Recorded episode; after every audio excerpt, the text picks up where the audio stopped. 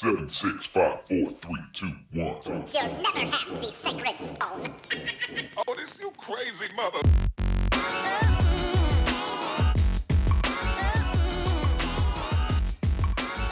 Welcome, friends, to episode 133 of Color of Magic, your Magic and Gaming podcast, where we talk about all types of issues at and away from your gaming tables and computers. I am your host, Daquan Watson, and I got my man, Brian Allen, still here for 133 episodes. How's it going, dude? It is going well. Uh, got just uh, had all my uh, random annual physical battery test, and hey, I'm I'm, I'm not dead yet. So there's that. That's good, but you know what? I got some of that done, I guess, like six months ago or so, and the doctor was like, "Well, you know, you're getting at that age. We got to check first, make sure you ain't got diabetes or Yeah, hypertension or whatever." I came Mhm. back clean, and I was like, "Man, I'm gonna keep eating gummy bears. Like it's it's on." Dude, for real, because I eat gummy. Like people, that I genuinely people ask me like, "What do you do to stay in shape?" Or I said, "Dude, I get out, I walk a couple times a week, I eat lots of gummy bears." For real, maybe it's the gelatin in them or something, but I literally my favorite store in the mall is a candy store that sells all variety of stuff, and I go in and get like two pounds of gummy bears to hold me over for a few weeks. That's what I go do there. So you do disc golf too, right? uh, I, did, I haven't done it I since I moved. I haven't done it since I moved. But disc golf was good exercise just to walk through the parks and stuff. Truthfully, I recommend it to anybody who wants low impact exercise that gives you an excuse to just get out, see new parks in your area, spend an hour and a half, two hours playing through a round. Totally worth it, and you meet some cool people out there. But this week, man, we have a lot of things to talk about. Yeah, we do. There's a we y'all for real. This is one of those weeks where we probably cut like four topics. I mean, there was there was a lot. So lots of things coming on this one. But before we get to it, let's pay some love to our folks over at cardsphere.com because they're just awesome people, man. They're they're really good. They support lots of up and coming magic content creators. But most importantly, if you want to sell cards or if you want to buy cards, you can do it at the price you want on their site. Dead serious. You can go on looking for anything you need for your binder, trades, whatever. Go on there. You can set the price you want to buy something at, or you can just look to see who wants your cards and you can just sell it to the highest bidder or whatever. It's really cool. Go check it out. They are cardsphere.com.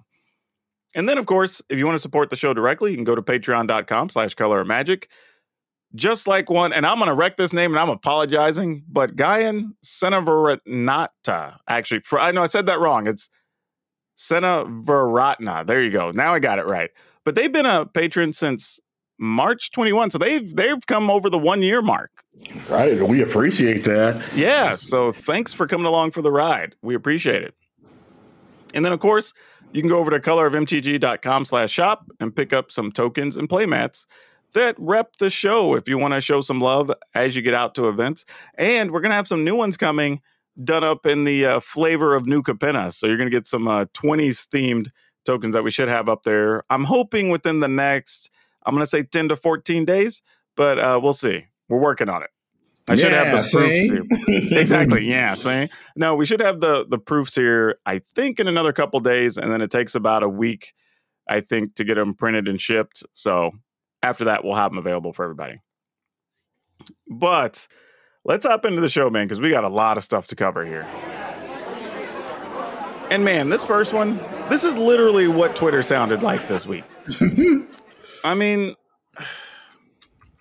here's the thing. Okay, first off, let me say I don't really care for billionaires as much any as much as the next person, right? We know they could be doing much better, nicer things with their money, other than like, I don't know, trying to go to the moon or whatever the hell they're doing these days. But Elon Musk buying Twitter, right? People flipping out about like, ah, he bought Twitter. That's it. I'm I'm leaving Twitter. They're like, first off, you ain't. You're full of crap and you're saying it for engagement. Let's be honest. We probably saw thousands of people saying it, something like 5% are probably actually gonna quit. And the ones that are, again, probably already had one foot out the door anyway. So shut up. Like, you ain't going to do it. The other is, where the hell are you going to go? Like, really? You going to go to Tumblr? You going to go to MySpace? I mean, if, you, if you're trying to dodge billionaires, you sure hells ain't going back to Facebook. It's like, so where the hell are you going to go? Cloud is cloud still a thing? Yeah, It not, exactly. by I'm like, what are you to do? Like, all of these are owned by dumb billionaires. Let's be honest. Like, it, it is what it is. Truth Social, baby. Truth Social. Yeah, exactly. I mean, you can go hang out. What was that thing? Whatever Trump had, you can go hang out with them. Yeah, that's folks. it. That's it. That's it. It's Truth Social. yeah, whatever that is, go go do that thing, right? But but the truth, is, like I get it, like like ah, he's gonna push for free speech. Come on, he he can only go push so far. We all know that, right? It's not gonna be running around with people with like I don't know, child porn and racism everywhere because like it- then nobody's just gonna use the platform. You lose money. Here, gonna, he's going to push whatever makes Elon Musk the most money. Here's- is what and that's and that's what I'm coming back to though. The real play here that I don't think I've seen anybody talk about is he basically paid some percentage more than what Twitter was really worth, honestly, because he paid a premium on on all the shares that he bought. But if that's the case, there has to be a money play to it, right? You're not going to go drop 45 billion just to go. You know what? I'm gonna full scale wipe everything and we're starting over. Like that's not that's stupid. Nobody's going to do that. It was the same thing. Wizards of the Coast bought D and D, and everybody's like, "Oh, they're just buying it so they can kill it." I'm like, "Why? If you thought it was doing bad, you just let it die on the vine. What the hell? You're not going to pay a premium to buy something just to kill it. That's stupid." Same thing If, here. if something's already dying, you don't have to pay money to kill it. the thing is, this is this thing. If he's spending this much money, I mean, literally, whatever it was, 45 billion, there is a financial play he is setting up for. Now, it might just be, I don't know, with this Starlink internet stuff, it might have something to do with Tesla or whatever, but he might just want all the contacts that come with Twitter. He might want to advertise all his stuff through Twitter because that's the most efficient way to do it. And if his bottom line said, well, we were going to spend over the next, I don't know, 10 years, we were going to spend some $10 billion advertising anyway, then okay, we can do that and we could just own the thing and then we make money off of it instead of spending the money on it. All right, cool. Maybe that makes sense. I don't know. But there's something else here. But the other thing is, too, people seeing people that like, one, want to do nothing but drag the dude, and then the other half do nothing but defend the dude. I'm just like, those both feel equally ignorant to me. Because you can have somebody like I do believe on some level, Elon Musk does believe some of the stuff he's doing is going to be for the betterment of humanity. Like discovering what's on Mars, building more electric cars to get away from biofuels. You know, I do think he believes that on some level. However, you can also be a person who's done some awful things. You could come from a family that has a bad history with some diamond mines. Like you can do like all these things can be true. So like it, it's it's like a lot of things we have on the show, right? We we know there's multiple sides of things and we talk about those. But to just like I don't know, just the knee jerk reaction of like, I bought Twitter. I said, I'm out of here. I'm going to quit, blah, blah. And, you know, I have to see all these dumb posts about Elon Musk for 48 hours. It's just, why? Ain't nothing changed. We literally know nothing about anything to do other than him wanting to add an edit button to Twitter. Which, to be honest, an edit button being there for the first like 30 seconds after you post a thing, because you realize like your voice to speech text didn't work or you fat fingered one thing or something, I'm kind of down with that. Yeah, that's the Up thing that should have been there to begin with. Yeah, up to a minute after I post. And then after that, it is what it is. So it shows up, you get a chance to proofread it or whatever. And like, and yes, you can proofread it before you post it, but you know, crap happens, whatever. So like if you give me that, cool, that's an upgrade. Like I ain't got a problem with that. That's a good thing. But beyond that, I'm on a wait and see thing, man. People have been asking my opinion, like, what do you think about Elon Musk buying Twitter? I'm like, I ain't got nothing to base it on. Do you like Twitter or hate Twitter right now? Okay, cool. It's the same thing today as it was yesterday. Nothing's happened yet. So, like, just pump the brakes and chill. Let's see what happens first. Because the truth is, there are some communities that are super tied to Twitter that ain't going to magically just go away overnight anyway. And Magic's one of them, right? A bunch of stuff goes down for Magic and a bunch of conversation gets started. A bunch of artists share stuff there or whatever. You're not just leaving Twitter instantly if you're engaged in one of those communities. It's the same thing on Tumblr. Even when Tumblr fell apart, there were some communities that couldn't immediately leave Tumblr yet. They had to slowly migrate to other platforms because too many people were engaged in those communities on that platform. So the same thing would happen here on Twitter. Like, even if we don't like some of the decisions he's making, nobody's going to wholesale leave overnight, right? It's going to be a six month, 12 month process for people to figure out what new platform they want, how many people, like, it's going to be some number of your top most engaged people moving over to it or the most followed people moving over to it that's going to cause everybody else to go. So it's going to be a whole process. So just like hold up, pump your brakes, let's wait and see what happens. We'll go from there.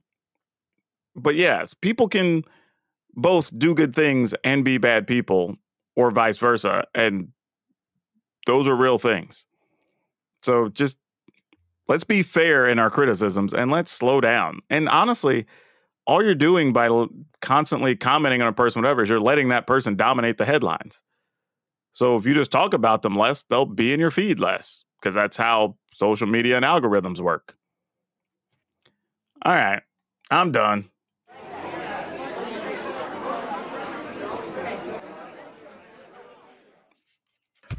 All right, as uh, as we have seen, Sony has its kind of you know Spider-Man adjacent cinematic universe, and uh, this week they announced, "Hey, we are doing a Spider-Man universe set movie with a Latin lead." Everyone's like, "Oh, great! Finally, we're gonna get Miles Morales." No, it's not Miles Morales.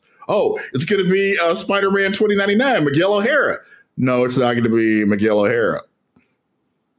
Oh, Then what oh, the oh. hell we got? Yeah, okay, uh, Sony. Who's it going to be? El Muerto as the collective Spider-Man uh, universe fandom goes. Who exactly is El Muerto? El Muerto didn't even have a book. Right? El Muerto, for yeah, I had I've been reading Spider-Man comic books since I was old enough to read. I had to look this up also. El Muerto is a villain that appeared in two Spider-Man comics about 16 years ago. Yeah, that didn't even make sense. And oh, by the way, he'll be played by Bad Bunny in the movies. This is already starting to sound like something that like they were just kind of almost a bunch of executive rule. Like, what do the Latin people like? Bad Bunny. they love Bad Bunny. Okay, Damn, man. Like, of all the things, all the characters they could write stories about, like, hell, Spider Man especially had so many different side characters, villains, Right. whatever that you could do. So, why that one? Th- this feels like they wanted to do a project that uh, you know that had a Latin lead and was set again in the Spider-Man universe, so they could have a, uh, that some kind of tie-in, but they didn't want to split any of the money with Marvel Comics because but I don't, I don't think you're getting away with doing Miles Morales or probably uh, Spider-Man 2099 without Marvel getting at least a little of the check and But I feel like half. part of their I feel like part of their agreement though is Marvel gets a piece anyway. It's part of their agreement. So I, could be. I don't even know if that matters. Like that's so weird. Why El Muerto? Like I'm just like I'm so stuck on that. Like I just feel like there's so many other characters you could even if you did it from the perspective of just like the newspaper, right? And then like we're tracking all the events that happen through the city with like all the villains breaking stuff and the heroes and you know like and I don't know, even that would be cool. But like yeah, just This just seems, seems like a weird one because again, people were we- we've been waiting for Miles Morales for ever since they started making Spider-Man movies. Even the current Spider-Man, Tom Holland, has said that you know by the time he finishes this, he expects Miles Morales to be on the canvas. Now, nobody you know at Sony or Marvel has confirmed that. That's just what the actor has said he would like and what he expects. But right now, it's just like okay, you even have like Moon Knight, you've got Morbius, you got like, but at least all those characters, even though some of their books sucked, like you, you at least had like some small series for a year or two. You know what I mean? Like some number of fans are out there. Like I, I'd be shocked if El Muerto has more than twenty fans out in the world. You know what I mean? Like I like uh, why? Like this this is literally when studios say, "Oh, well we can't make certain movies because they're not profitable whatever." Like you have a pile of money sitting on the table and you pushed it back and you're like, "Nah, I got a better idea, fam." Like, you know what I mean? Like, yeah, because that, that's what always th- th- that's what always you know makes me feel bad. Is like, for example, the the New Mutants movie, which turned out to be just terrible, and you know somebody's gonna say, "Oh, well, you know why I failed? It's because uh, you know we had uh, we had doc- that Doctor Cecilia Reyes character. You know, it just they these these." these Bro, let's be real though. I remember pre-COVID when I'm in movie theater, and this is probably like a year prior to COVID. I saw that first ad run on that movie, and I'm like, "What movie is this or whatever?" this. I It's remember about the New Mutant stuff, right? And they're doing all this stuff. You see the powers kind of going off. You see this weird thing in this like psych ward, whatever. And then it gets to the end and has like horror movie font of like New Mutants, and I was like, "What?" Like the fact that you got all the way to the end and not even once did I go like, oh, this is probably one of those new Marvel movies. Like, you know what I mean? Like you were so far off that nerds sitting there were looking at that and we got to the end and went, what?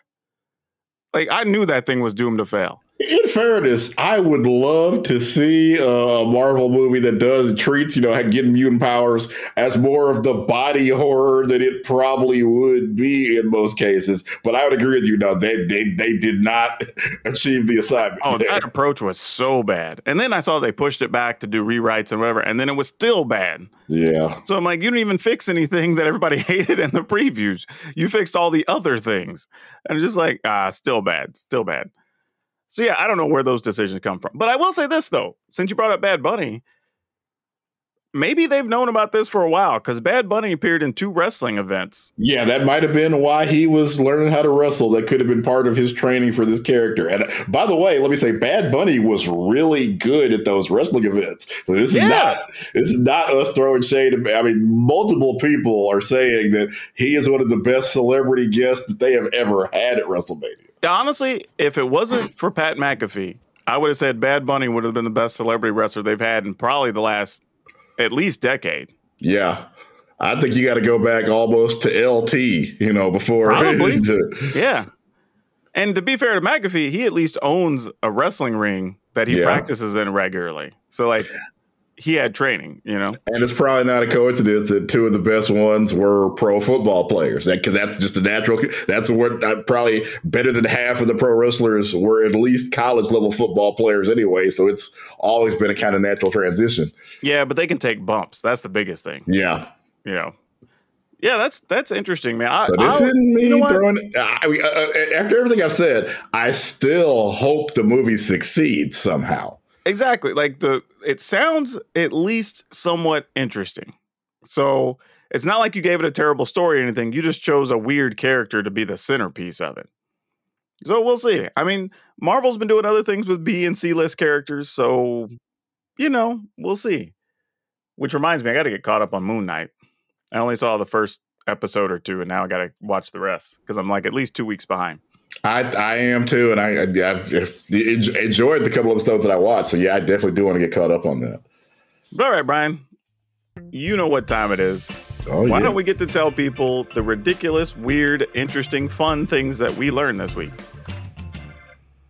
All right, we have some big news from the Dead by Daylight community. And if you're not familiar with Dead by Daylight, it's kind of a 4v1 uh, horror themed game where one player plays the, uh, the, the the monster or the killer includes, you know, famous horror movie characters such as Michael Myers, Pinhead, etc. And the other four players are the people, the survivors tried to escape the killer in a horror movie. And we have learned from uh, Behavior Interactive, the, the creators of Dead by Daylight, that uh, David King, one of the survivors, is gay. And before they before they made this reveal, they went and actually talked to an organization called GaymerX that you know works on works on uh, queer representation in in gaming and and that kind of media. And they found out that you know before before really very much lore had been given, people were kind of had the community had all kind of already adopted David King. They were doing fan fiction about David King being gay, and kind of just from the little lore that they had been given in the video game, the community had decided they thought David King was gay. So uh, Behavior Editor said, "Well, since the community has already embraced this character, we're going to make it an official part of our lore that David King is gay, and we're going to we're going to go with that. And you will be seeing as they as they go on in the future, you'll be finding out more of his backstory.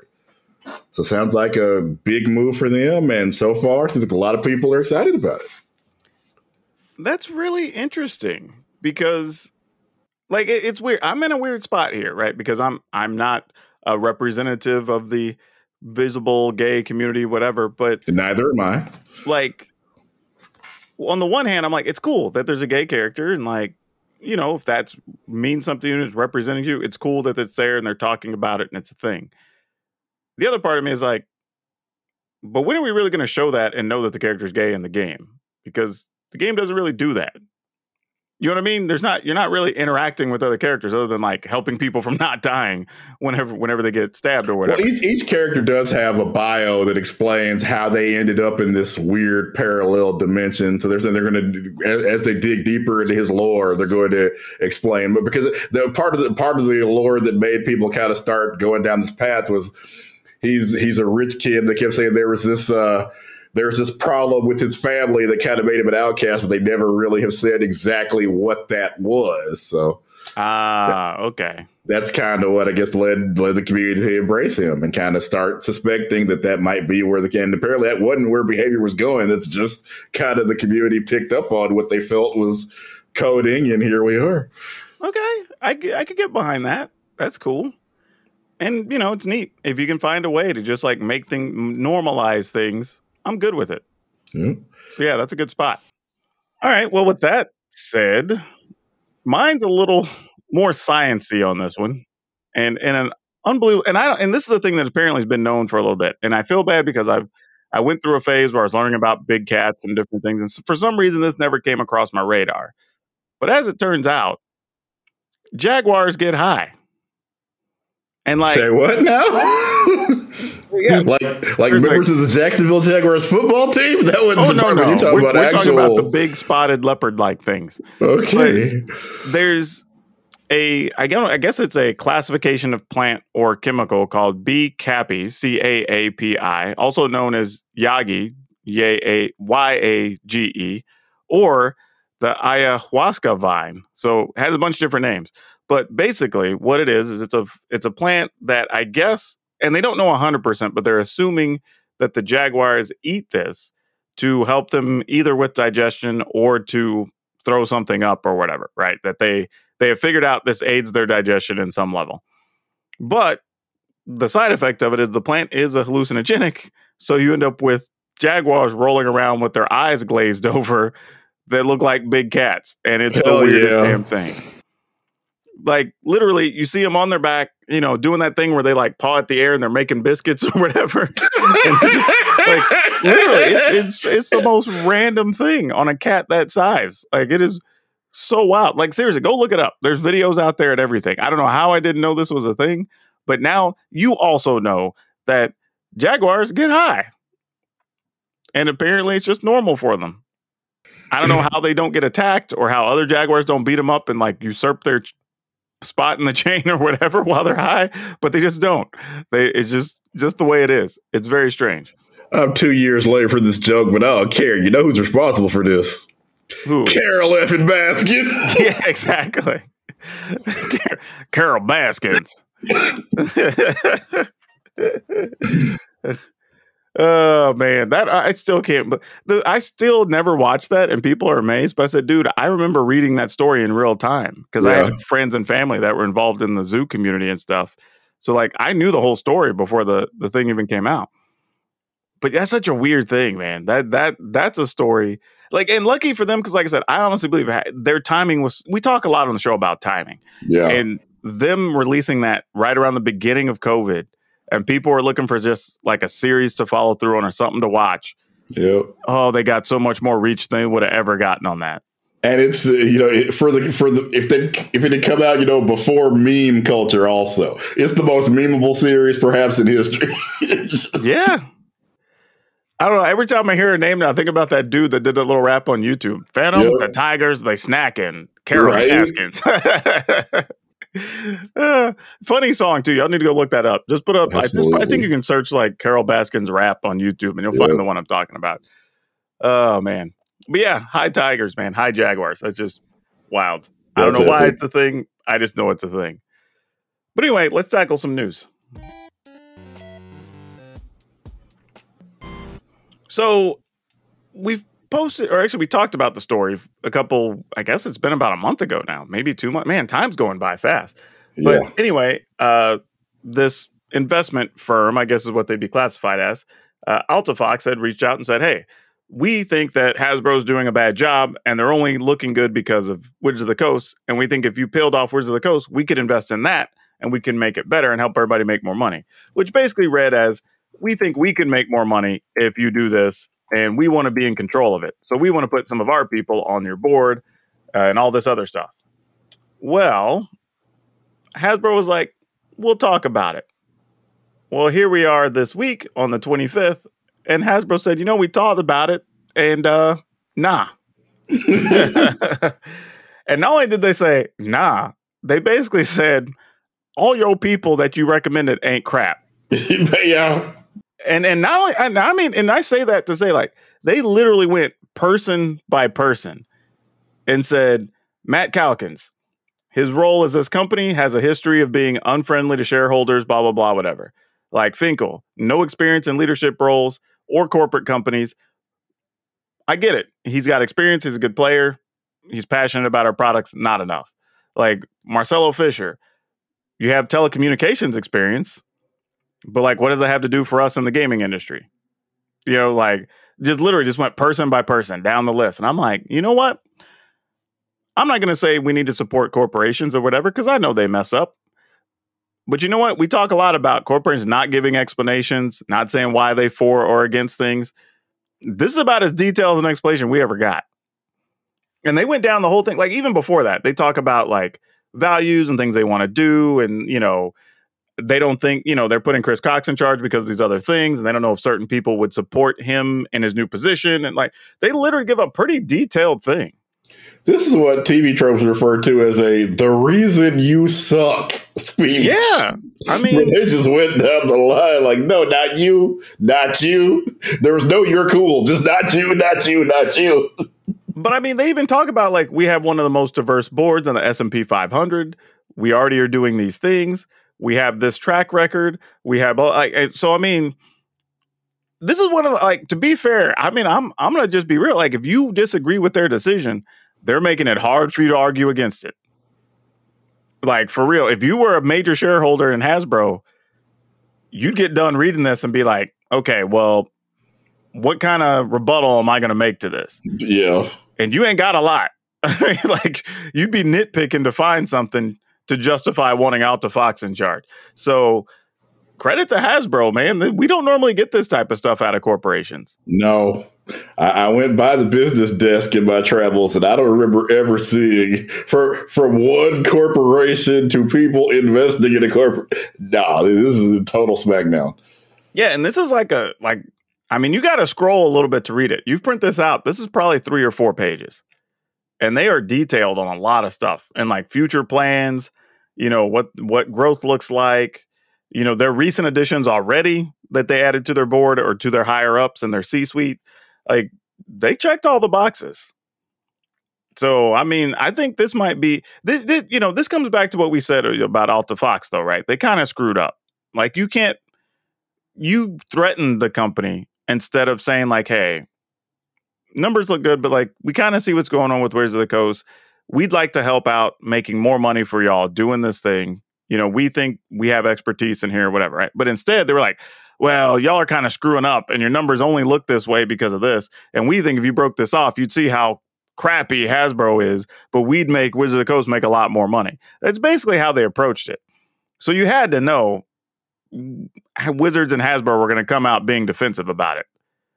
So like you were already setting yourselves up. And then I think Alta Fox's screwed up move that their calculated play that didn't work was they went to the gaming community and tried to make sure it was public on all these gaming sites, right? They yeah. you know that's you, you can line up your interviews and whatever and your statements. Yeah. And they sent it to all the sites and they, you know, whatever. And then they were touting Finkel as their main, even though they presented some other names, they were touting Finkel constantly. Just like, well, here's a name people know. The Magic players will support this or whatever. But you didn't even get all the Magic players support. So then what? Right? That's the part where they're like, ah, you didn't even get that groundswell of support. And really, what they weren't calculating is you were trying to convince a bunch of nerds that, well, I know you don't like this company, but why don't we put a hedge fund manager in charge of your favorite game? Yeah, that's always a tough sell. Right? Nothing against Finkel. Everything I've ever encountered him, anybody ever talked, uh, cool dude. But from a public standpoint, you're trying to convince people to be mad at a corporation and replace it with a hedge fund. Like, we're going to be happier about that? Like, if you'd have told me, hey, this person has a lot of experience, maybe you get somebody who's like, I don't know, an ex CEO of like Gen Con or Origins or something or whatever and knows gaming and blah blah and the business side. Okay, at least you can sell me on that. You know what I mean? Like it's somebody who's into industry, they understand gaming, that's been their life for the last 20 years, whatever. Like, all right, then maybe. But you're gonna try to get us to trade one business for another, and that's magically gonna make us feel better? Like, that ain't gonna be a thing. Especially coming off, you know, a couple of years of showing all these high numbers and everything else they've been doing. It's like, yeah, that. Mm-mm. So yeah, Yeah. I, I think we're at the point that if AltaFox makes another play here, it's just going to look bad. Just let it go. Enjoy your 2% in Hasbro and just make what little money you're going to make the next few years and just be good with it. Wait for the Transformers movie in 2023 and, ju- and just get paid. and then again in 2026 and Yeah, so exactly. on. By the way, the people that don't know, Hasbro makes bank in years they have Transformer movies. Yeah. because it's not just the trans because you get all the action figures and you get TV show stuff and cartoons get tie-ins and then you have all the shirts and other merchandise and like it's a whole that you know DV well the few DVD sales you used to get now it's just going to be downloads or whatever but yeah it's it's a big deal it's a big deal but yeah that was that was just something I found interesting but we did get to do some fun things yesterday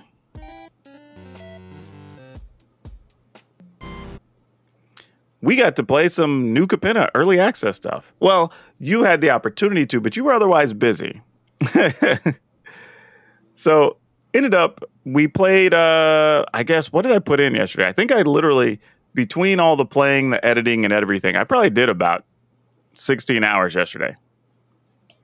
Which is an which is an absurd amount of time. But Yeah. but here's the thing. This is why early access is both good and bad for creators. I think it's good in the sense of like if you have a plan, you can really benefit from it. Like up last night, I literally was taking all the decks I had and I was just doing quick deck techs. So I had the footage that I could attach to the gameplay and stuff throughout this week while I'm like stitching videos and stuff together because I was going to lose access to it at 8 a.m. this morning. Right. So let me get as much as I can right now and then I have it for the rest of the week. And I don't even have to play games now because I have all the footage from playing all day. Yeah. I just I'll just turn those into videos. So awesome. The problem is I, I think there's twofold problems. Like one, you have every single person and their mom going, "Oh, how do I get to be in the early access thing, whatever?" And they ain't put in any time to help promote the game, you know. But whatever. But beside that, you have these people who are were upset they no longer were part of the thing because they used to be, but once they took early access away, they didn't want to be a streamer anymore, or whatever. And I was like, well, then why should you do it for this? Because what happens is one, you're basically saying that without the product, nobody cares about me. Well, if that's the case, you need to rework on your branding, your presentation, whatever. Anyway, that's a whole separate problem. But what I saw is a lot of people who were streaming, but you still only got like 15 viewers. But it's because literally everybody was streaming at the same time.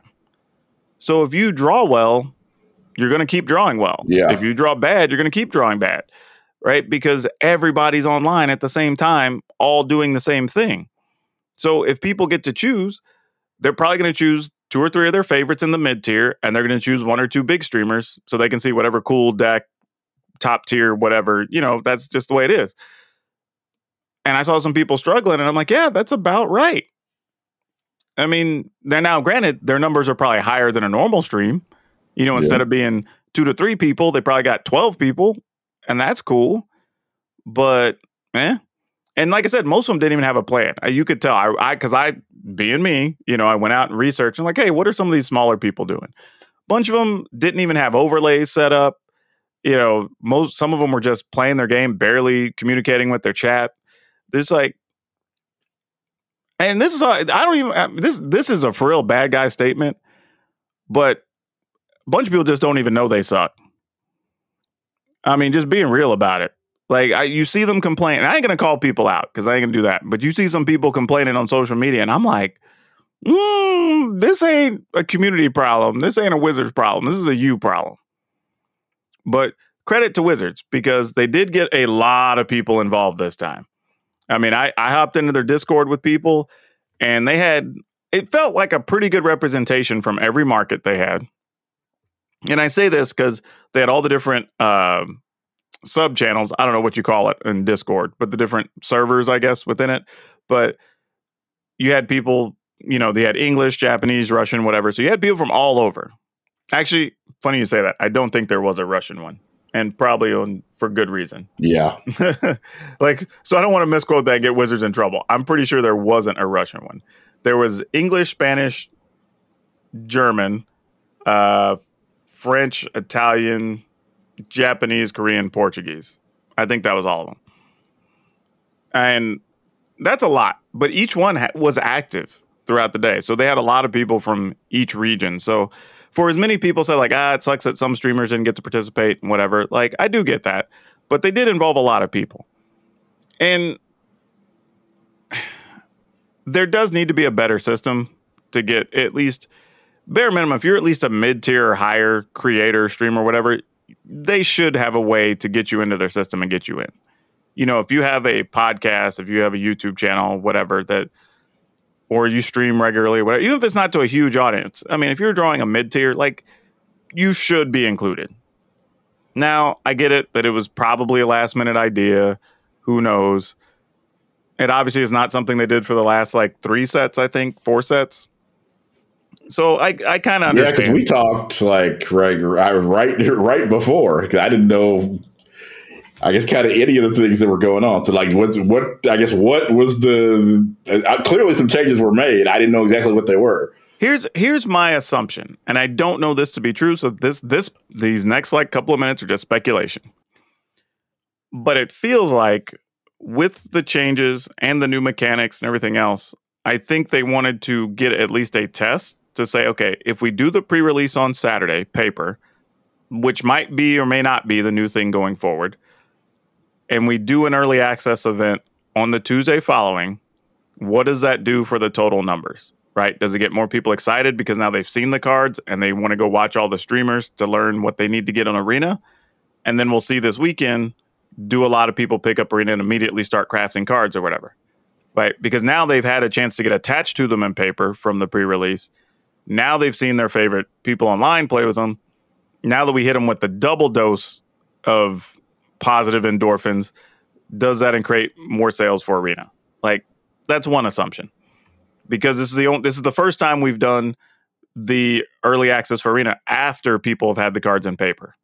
So you don't really have anything to test or compare that to without doing it at least once. So which means we're probably going to do it again so you can compare was it a fluke one time or not, right? Because science says you got to do it again so you can compare results. The other thing is too, maybe and I don't know this, again, speculation, but maybe because of how some of these cards interacted and some of the weird mechanics, they said, you know what? Maybe we need to do early access. Let's get as many people involved so we can find as many bugs and give ourselves another 48, 72 hours to clean some of these up before they go public. Maybe they were a little behind, maybe not. Maybe they're because, you know, they've been trying to get other cards integrated into Arena so they can get this Explorer stuff going and everything else. Maybe that messed up a timeline and they just wanted to make sure. Because we didn't even find out about the early accessing until like, I don't even know if it was, was it two weeks out? I don't know if it was a full two weeks out. I feel like I got an email like maybe a week to 10 days beforehand. I could be wrong. Let me go. Ch- maybe if I check my email, I bet I have a thing. Um, but yeah, either way, it wasn't like normal where we knew way in advance. Yeah, So definitely was not that. Okay, so this email came on. No, that's not it. I was thinking there was something else. Uh, this came on the twentieth, so it was a week ago that we found out about it. So it could have been a late stage planning thing, which would make sense with the second speculative possibility, right? They're like, hey, we think we got this, but there's some stuff that feels a little weird. Why don't we get everybody involved? How fast can we knock this out? And then, and I will say, people were reporting bugs fairly quickly. They were responding to stuff very well.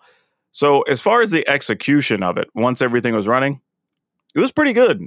We didn't have a problem with the download, at least from what I saw, though it was only available on PC and not Mac. So, that was a little bit of a problem for some people. But the fact that it was easy download, and I didn't see anybody that really had any major problems. Like I said, bug reports were going well. They made sure that everybody had named IDs this time because it seemed like somewhere in the process, like half the people would get them and half of them would just get like generic player 148 or whatever. This time, everybody had their user ID with like their name and VIP after it, which was pretty cool. So you knew who you were playing against, and you know you could reach out to the people afterwards. And I saw some of that on Twitter and on Discord or whatever. People were like, "Hey, man, it was fun playing against you. Oh man, your deck was really sweet. You know that sort of thing." So that was actually a positive too. So credit to Wizards, and even for you, like I said, it was a last minute thing. I reached out to them, got you access just in case you were free. You could hop on, and they were still able to accommodate that. So they were making efforts for. So I get it. So for the people who were left out and were upset, I understand but they did do a make a real conscious effort to take care of as many people as they could. It was brought to their attention, and they were on top of it the day of. This honestly, for not doing it for a year, this was probably the smoothest early access event I participated in. To be honest, wow, top to bottom. I mean, I and I don't know. Does that mean they learned stuff from it? Like, I, did they take feedback? I don't know, but eh, hard to hate on it. Hard to hate on it. But we do have something we can hate on. All right, so we've talked about harassment on the show before, right? And this is nothing new. We know it's still out there. We have to keep combating it or whatever. But man, this one particularly stood out this week.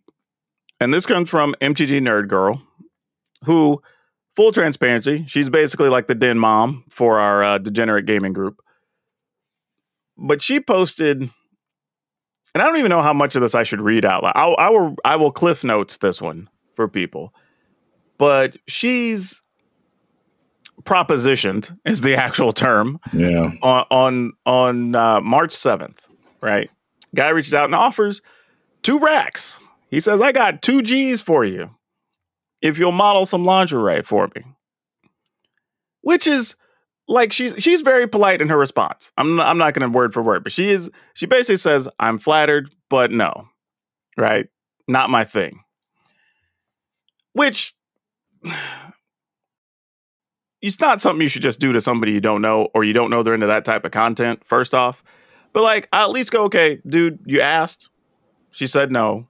That's it. That that's yeah, literally that where the whole the thing end should of it stop. right there. Yeah, that's where everything should stop. Like it's a it's a it's a bold and definitely dumb thing to probably even ask somebody. But you asked, she said no, end of game. Right? That's it. End of story. But he apparently thought, I'll wait a month. And then on April 6th, which is almost exactly a month, he says, uh, I saw some stuff you posted. How about you do something topless for me? And I'm, and I'm like, okay. This the idiocy here is one again. You should she shouldn't even have to deal with this, right? That's the first thing. But what in his right mind makes him think that? Well, she said no to lingerie, but maybe she'll show me her boobs. You use the term right mind, and this is a, where somebody, this person is not processing things rationally or normally. Absolutely not. Like I, I don't even like, like, dude, really? Like, it's literally like he wrote his playbook backwards. Right? Like he, he just instead of scaling down, he escalated. Yeah, like, like the hell. And he, I don't like. You know what? It's been about a month. Maybe I'll just ask now, and she'll show me more. Like, no, yeah. she said no. Go further with it. I I just don't for real. I'm just like, where do people uh like I feel for all y'all ladies, femmes that gotta deal with this. For real. Just like I just don't understand. I don't. And again, she was still polite. Like I would have for real blocked this dude. Like the first time I get it. If he goes away, he goes away. He maybe he's a good member of the community, doesn't ask again, right? He takes no as an answer. You come back the second time, I wouldn't even have given you a response. So she's already done better than I would have done. She, like this is a spot where I would say she is a better person than me in this scenario. But says, you know what? Not really my thing. Don't feel about it. But you know what? I know some magic creators that are into this. Have some OnlyFans. I can direct you to some people. So the dude was even given another solution and said, you know what? I get it. You really want to see this? I know some people that would probably take some money from you to do this. And nothing wrong with that. I think those people that want to do it, great. Let them get paid. Hell, I'd do it if somebody wanted to pay me 2G. So whatever. Like, cool. I got no shame. Don't hate them. But if somebody tells you no and they're not comfortable with that, that's it. They shouldn't have to tell you twice. To an even more, even more escalated request. Exactly. And then it goes a step further that sometime later he comes back and is like, hmm, can you tell me how you're groomed down there? Like, bro, what? like, like I'm doing everything I can to keep this a clean episode because man, I got some words to use right now. But seriously, it's like, okay, she told you no to lingerie, but you were like, dare I say, bold enough to be like, well, I don't know. How about just something topless? She says no to that, offers to show, recommend you to some friends that will show you some stuff topless. And you're like, nah, I just want to know if the curtains match the drapes or whatever. Like, what the hell, man? like, seriously, what is wrong? Like, I remember, you know, back long, long before I was married or before I had even dated anybody, I remember being scared even even to attempt to ask somebody out that I knew in person. So the, the, this level of boldness for somebody that a person that the guy doesn't even know is just beyond mind-boggling to dude, me. I've told you before, I was not born with the shame gene. I have no problem being told no, being rejected, whatever. But even for me, I'm like, yo, like I couldn't imagine being told no and then being uh would you mind telling me something real quick? Like, yeah. like, just- what? Seriously? Like, come on, dude. Like, how is this? And and being real, this isn't a thing that really happens to masculine presenting people. I've had some I had similar situations happen maybe twice in my life that stand out. One was somebody who had reached out, we'd exchanged a couple messages or whatever, and then she was basically saying like, "Hey, you want to come over and get some?" And I'm like, "I don't even know you. Like, I've seen a picture or two, and that's about it. And we've said like three things to each other." And then she started getting mad, like, "Well, why'd you even respond if you weren't gonna?" I'm like, "Oh, all right, cool. You just saved me trouble. Awesome." Right? And insta blocked. The other was I was out and about with some friends, and a chick comes up and is talking or whatever for like a minute. And then she hits me with the like, so you seen anybody where I'm like, yeah, you know, I got somebody or whatever. It's like, well, you know, I ain't gonna say nothing if you don't. And I was like, whoa, what? No, I just told you. Like, time out. like, like, what? But you know what though? In both cases, now the first one, I blocked her, so I don't know if she would have persisted. The second person was like, all right, cool. You ain't down like that. Got it. And she left. And that should be the interaction, right? You, Yeah. you shoot your shot, even though I think some of them are ridiculous and you shouldn't say some of them. And there's some shots that shouldn't be shot, but whatever. You took your attempt. The person says no, you walk away. But I couldn't imagine, like, it sucks that we have people out here that have to deal with this. Trying to do their job or trying to do something fun or whatever, and just have idiots like this out in the world. Like, why is this even a thing? And you talked about, you know, we if you don't know the person, I would say don't shoot your shot. I'm just going to go on a limb here and say that the, the person, so someone you have never met before, is not going to go out with you. This may shatter some fantasies that you have, but it's just Well, and here's another thing too, because I was asking a few people, you know, leading up to the show and putting my notes together, and I've discovered by accident that this is something that happens to artists a lot, like male or female, because they get people like, "Oh, could you do my character or do a thing of me doing this or looking like this or th- these two characters?" And they're like, I do that kind of art, but like that that makes me a little uncomfortable. Or like, ah, well, I'll pay you more if you do blah. And they're like, ah. So apparently that's a thing. That's another thing I didn't know about. yeah. So I didn't like, either, but then as soon as you described it, like, yeah, sadly, I can Yeah, absolutely I see mean- that happening. these people are and I think my problem is kind of what Nerd Girl was saying, right? There are people that will gladly do this for you. There are people that will show you whatever you want to see. There are people that model certain things. There are people that will draw certain things. Why are you going to somebody who has never presented themselves as such, first off? And then once you ask, clearly told you they do not do that. Like, why not move on to the next option that clearly will give you what you want? Like, it, it, there's no reason to have to harass these other people who clearly 100% are not comfortable interacting with you in that way. Like, it, it shouldn't be, like, it literally shouldn't even be a discussion. So I, uh, I don't know, man. This is why when people say like dudes are dumb, it's just like I ain't got no defense, man. like seriously, I just go like, yeah, there's a bunch of idiots like this out in the world. This this is what we're dealing with. Ugh.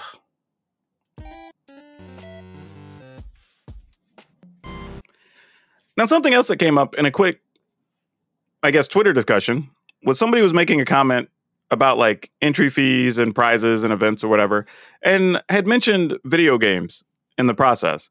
And I kind of chimed in with, well, I don't know if you're aware, but like video games have some of the worst tournament entry to payout ratios or whatever of most things. Now, at the top end, they're great, right? If you make it to the top tier world championships of several of these games, right? Prize pools are a couple million dollars, right? First, you're going to go home with 500K plus, a million plus, whatever.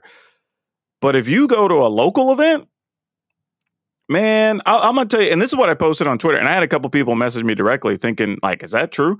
Like, I, I when I had my shop, we dabbled in running some video game tournaments for a little bit. And we had a day where I think we were setting up a Smash Brothers tournament and a Halo event. And I think Halo was like 3v3, and then Smash Brothers just had its own rules for, you know, 1v1 stuff. And I had multiple people leading up to the event for about, because I think we started promoting it like a month out. And it felt like every couple days I had people either send me an email or come in the store or call us or whatever, asking us, well, are those prizes real? Or is that thing there? Or I saw y'all were posting a thing about blah, blah, blah. And I was like, yeah, that's what we posted. Like, well, how are y'all going to do that? And I was like, what do you mean? We're going to take entry fees and we're going to pay prizes. Like, I don't, this, I don't, like, I'm confused by your question. Well, like, yeah, but the, there's no way you can give away that much or whatever and make any money. I'm like, no, my math says we can very well do this. I don't, I don't understand. Right. And it literally was like this for like weeks. And I'm like, what's going on with people? You know, literally had people posting that, like, well, Game Closet's posting this thing, but it might be a scam. So you need to, what? I'm like, why? Who says why? What? And, and, and to me, it's normal, right? Like, nothing we did was any different than any of the myriad of other games, tournaments, events, whatever we did, right? So there's literally nothing. I am not processing why people are confused by this. Well, So- I guess when you're used to getting scammed. So I, so I start doing these this deep research. So I start talking to people like, "Hey, what was the last tournament you went to? Like, let me see if I can find some stuff online. Let me talk to some of the people who ran it or whatever." Well, then you find out some of these video game tournaments take like some of them for real. We're taking like seventy percent rake. Like if you paid a ten dollar entry fee, three dollars might go to the prize pool. Like I, crazy numbers, right? And they were doing them like oh, I, I was running them in my store. I had plenty of room, so there was no overhead for venue fees or whatever. We just paid an extra employee to be there, help kind of organize stuff, you know, get people up and down or whatever. But that was just crazy to me. And then people were coming in and just like surprised. Because as it turns out, there's tournaments out here where you're paying anywhere between 10 and 20 bucks sometimes. First prize is getting $100, $200. Second might get a peripheral of some kind, you know, a controller or whatever, maybe a new video game or something. And sometimes third, if you're lucky to get a gift card to the store, you might get a handshake. and I'm like, y'all drove two hours to pay money for a thing that started at 11 a.m., finished at two or three in the morning, and you still had to. So you pay, you paid money to go to a crappy venue with poor organization that was ran terribly and had terrible prizes. I Checks get why out. you. I get why you think what I'm doing is a scam. like I literally said that out loud to a guy. I was like, I get it. Like this looks so unbelievable to y'all because somebody with actual expertise that isn't raking you over the coals is giving you real prizes in a real venue with people who know what they're doing to run a tournament. When you're used to being cheated, honesty looks like a scam. For real. But I but dude, I didn't under, and it was so I've had to explain that to people that and I get it because if you're not in in the video game community entrenched, you see the stuff at the upper end and you're like, oh man, video game tournaments make so much money and they're so big Yeah. and they give so much money to the players and blah all this, right? But for whatever reason, the local level stuff is not like that at all. Like I even went online and there there's YouTube stories and stuff of people that are into like these fighter game tournaments and stuff where they're like traveling and they have to like four or five people sleep in a dude's basement or whatever because there's no prize money really even in these tournaments they're going to to help afford even like a motel 6 or whatever. And i'm just like why? Why are y'all traveling in groups to go to these things and supporting this? This is garbage. Why so when people complain about like magic entry fees, I was like, hell, even when the entry fees got high at Grand Prix and Magic Fest and stuff in the past, at least you're getting like goodie bags, you're getting like exclusive playmats and whatever stuff. You're getting to walk away with things that have actual retail value. Like video game stuff, like you you might, maybe. I mean, if you're lucky, they might serve lunch. you know what I mean? Like, there's nothing. It's crazy. But yeah, I don't know, Brian. What's your experience been with video game stuff?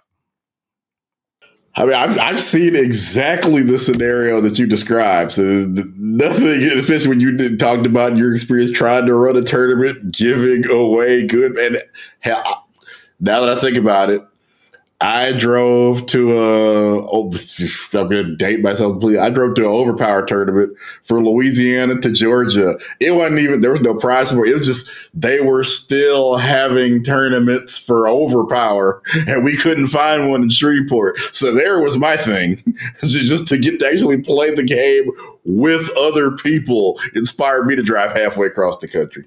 Well, that's fair. You you at least had an excuse.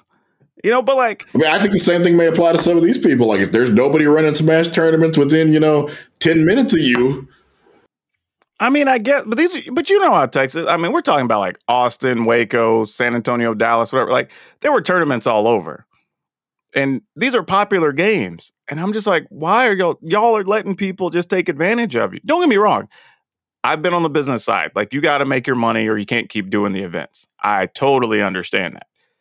But hell, at least where y'all are at, y'all have that like Arlington esports venue Yeah. where that used to be the Arlington Convention Center, right? Like y'all at least can go there and you at least know where the money's going, right? It's going into a nice venue and it's keeping it upkept and you know big presentation and they're showing stuff online and like so okay, cool. So if you're not getting big prize money for that, it makes sense.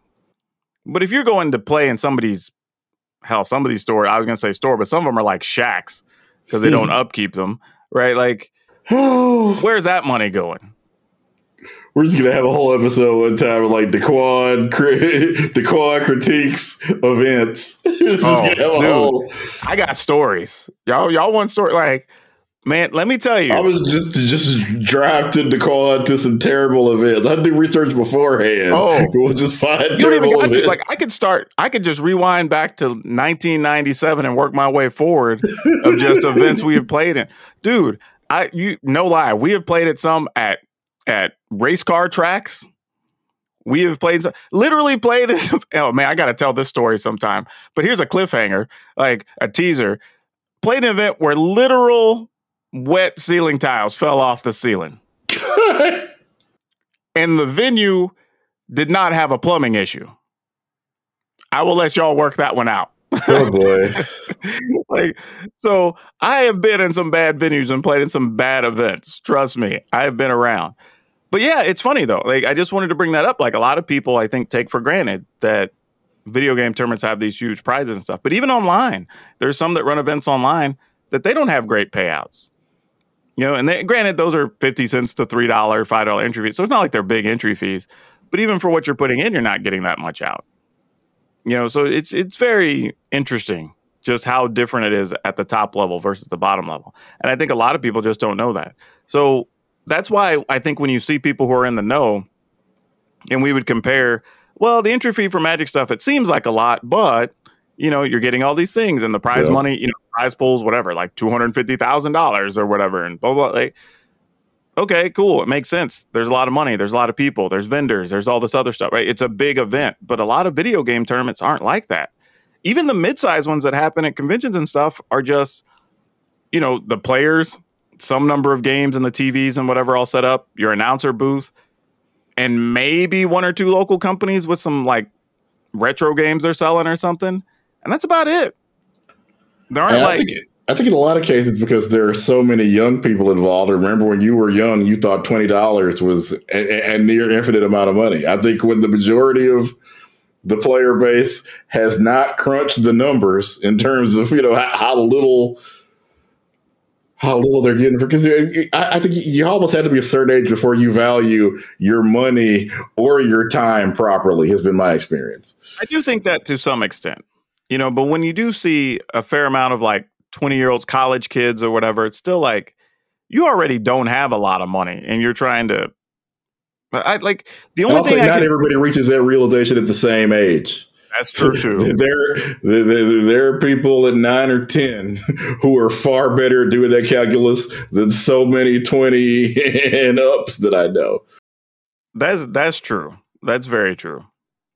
Yeah, that's that. I don't know, man, but I get it. Like Magic tournaments did get expensive and stuff for a while, and they were a little high. Don't get me wrong, they were a little high, but comparatively, the your possibility on return was much higher, and you were normally getting access to an event that had a bunch of stuff. Like you know, had like five or six artists you can get stuff signed from. You know, you had cosplayers you can take pictures with. You know, like check the boxes, right? There's a bunch of things. You had vendors you could buy, sell, trade with, plus the actual tournaments all on the side and whatever. You don't have a lot of that at the video game. Like video game tournaments, a lot of times are literally just the tournament. They aren't a an event. You know, and I think that's the biggest difference. But yeah, just something we kind of want to talk about and put on the radar because I don't think a lot of people really know. But let's wrap things up today talking about a little bit of the silliness on social media here uh, and at the dinner table. Because, you know, I mentioned, what was it, two weeks ago that I just got through watching the, the Falcon and Winter Soldier and that awesome speech he had at the end, you know, calling out the politicians and all that, which I still think great speech. Something that needed to be said on a major movie, and the way it was presented was well done. And coincidentally, I saw somebody. I wish I would have kept the link so I could read the exact quotes to some of some of these tweets that were in there. But they had posted about like, "Oh man, this speech was so good. I'm glad somebody actually said this stuff. This is how a bunch of people are feeling." And then it was followed by a bunch of knuckleheads basically complaining about a bunch of stuff that was literally the stuff he pointed out that was wrong with things. And I'm like, how are people able to be so dense that you're literally going to complain about it? Like, even started out with, like, well, they just made a black Captain America, blah, blah, blah. And like, you realize that's the first thing he pointed out. They're like, people are going to have a problem me being black Captain America. I can see and feel the stares right now. They're like, know, we're those people. Is- their literally the first things he said. And I'm like, bruh, like, and I, I and honestly, they were so tone deaf. I thought some of them were just trolling. I really did at first. So I'm like, literally, you're just gonna. Uh, and I thought person was like just gonna go through the speech and just take a shot at every single thing, trying to be funny. But I'm like, nope, these people were dead serious. And I'm like, man, you wonder why they feel the need to make statements like this and say things like this. As like because people like you still exist in the world. Like and, and I guess Brian, what I want to ask you is like how do you take those statements when you see them? Like and, and like do you consider responding or like how do you internalize something like that? I, I feel like if they're asking a genuine question, like they really don't understand, I will engage. If I feel like they're just trolling or playing devil's advocate, I'll often just you know let it go. That's fair. But if somebody I feel like actually is is coming, like, you know, I don't. I, I don't understand why why this and I've had the several of conversations before.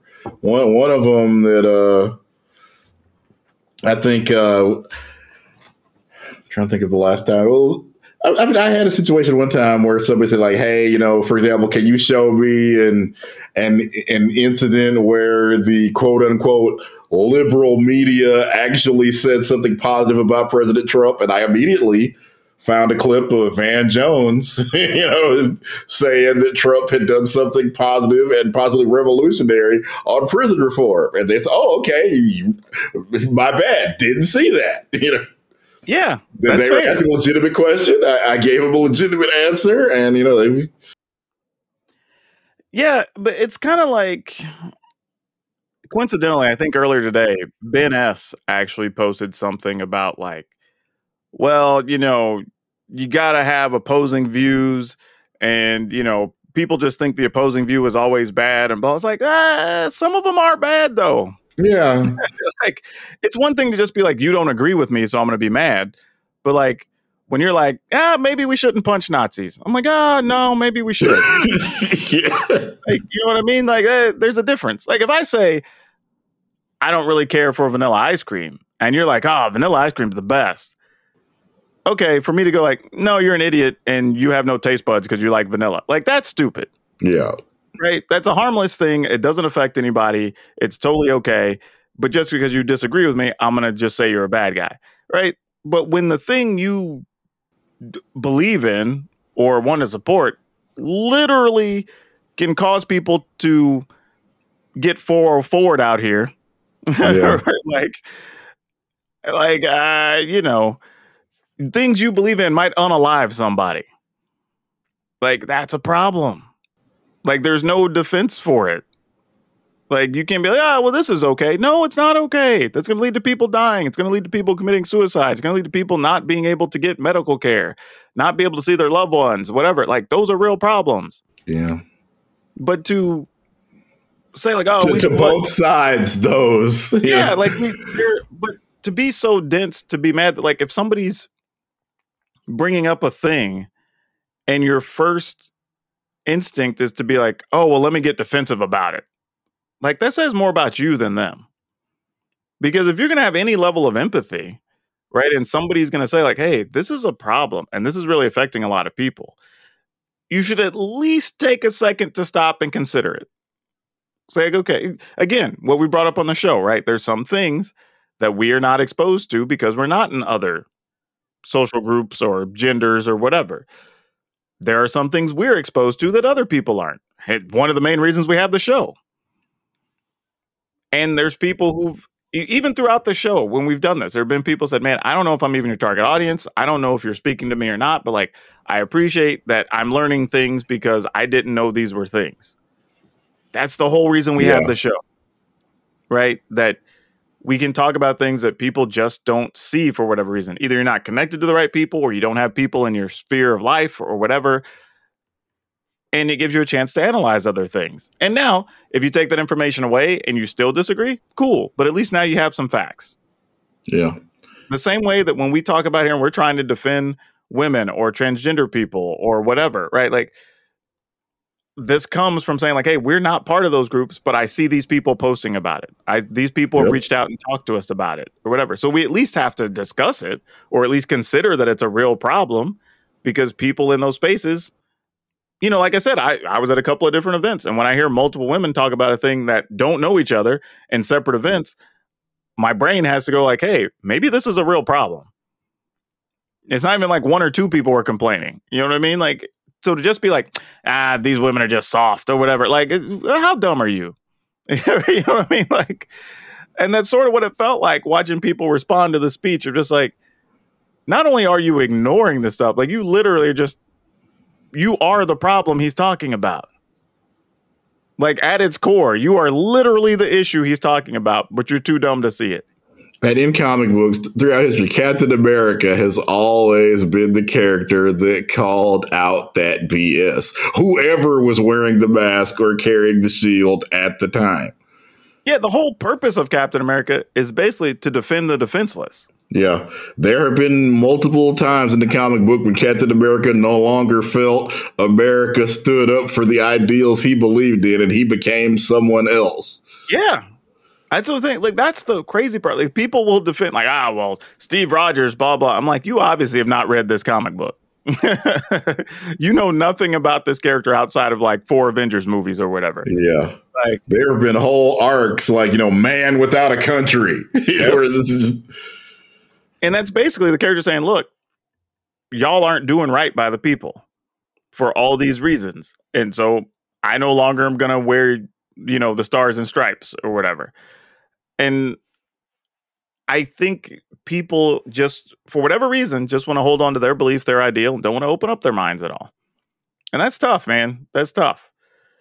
But yeah, I honestly, if you haven't seen it, I genuinely believe, like, even if you don't get it, I would watch that speech two or three times and take it to heart because I guarantee you there are people you know that may not have expressed those exact words that that speech spoke to them. Yep. And I tell you, like, I'm not even joking. When I almost stood up off my couch and clapped, like, I mean, I was like, yep, all that, everything he said, like that whole thing. It's about three minutes, totally worth it. Every word. that there's a reason that Superman, who has every superpower known to humankind, his archenemy is not General Zod or Darkseid. His archenemy is Lex Luthor because Lex Luthor uses money and within reason. He colors inside the political lines. Lex does so much stuff that doesn't require evil. He just, does, hey, zoning laws. There's so much you can do just for understanding zoning laws It's true, though. and other It's such true. things. It's true. He's manipulating money and the governments to get what he wants. He does so much stuff that is evil, but completely legal. Yep, 100%. Well, all right. On that note, Brian, why don't you tell everybody they can find you on social media? All right. I am Brian Sonic on Twitter, Instagram, YouTube, and our family channel on YouTube is Alan's Ever After. And you can find me just about everywhere at Power Dragon, P O W R D R A G N, on most social platforms. And if you follow me over on the YouTube, there is going to be a ton of new Capenna content coming, so be sure to check that out.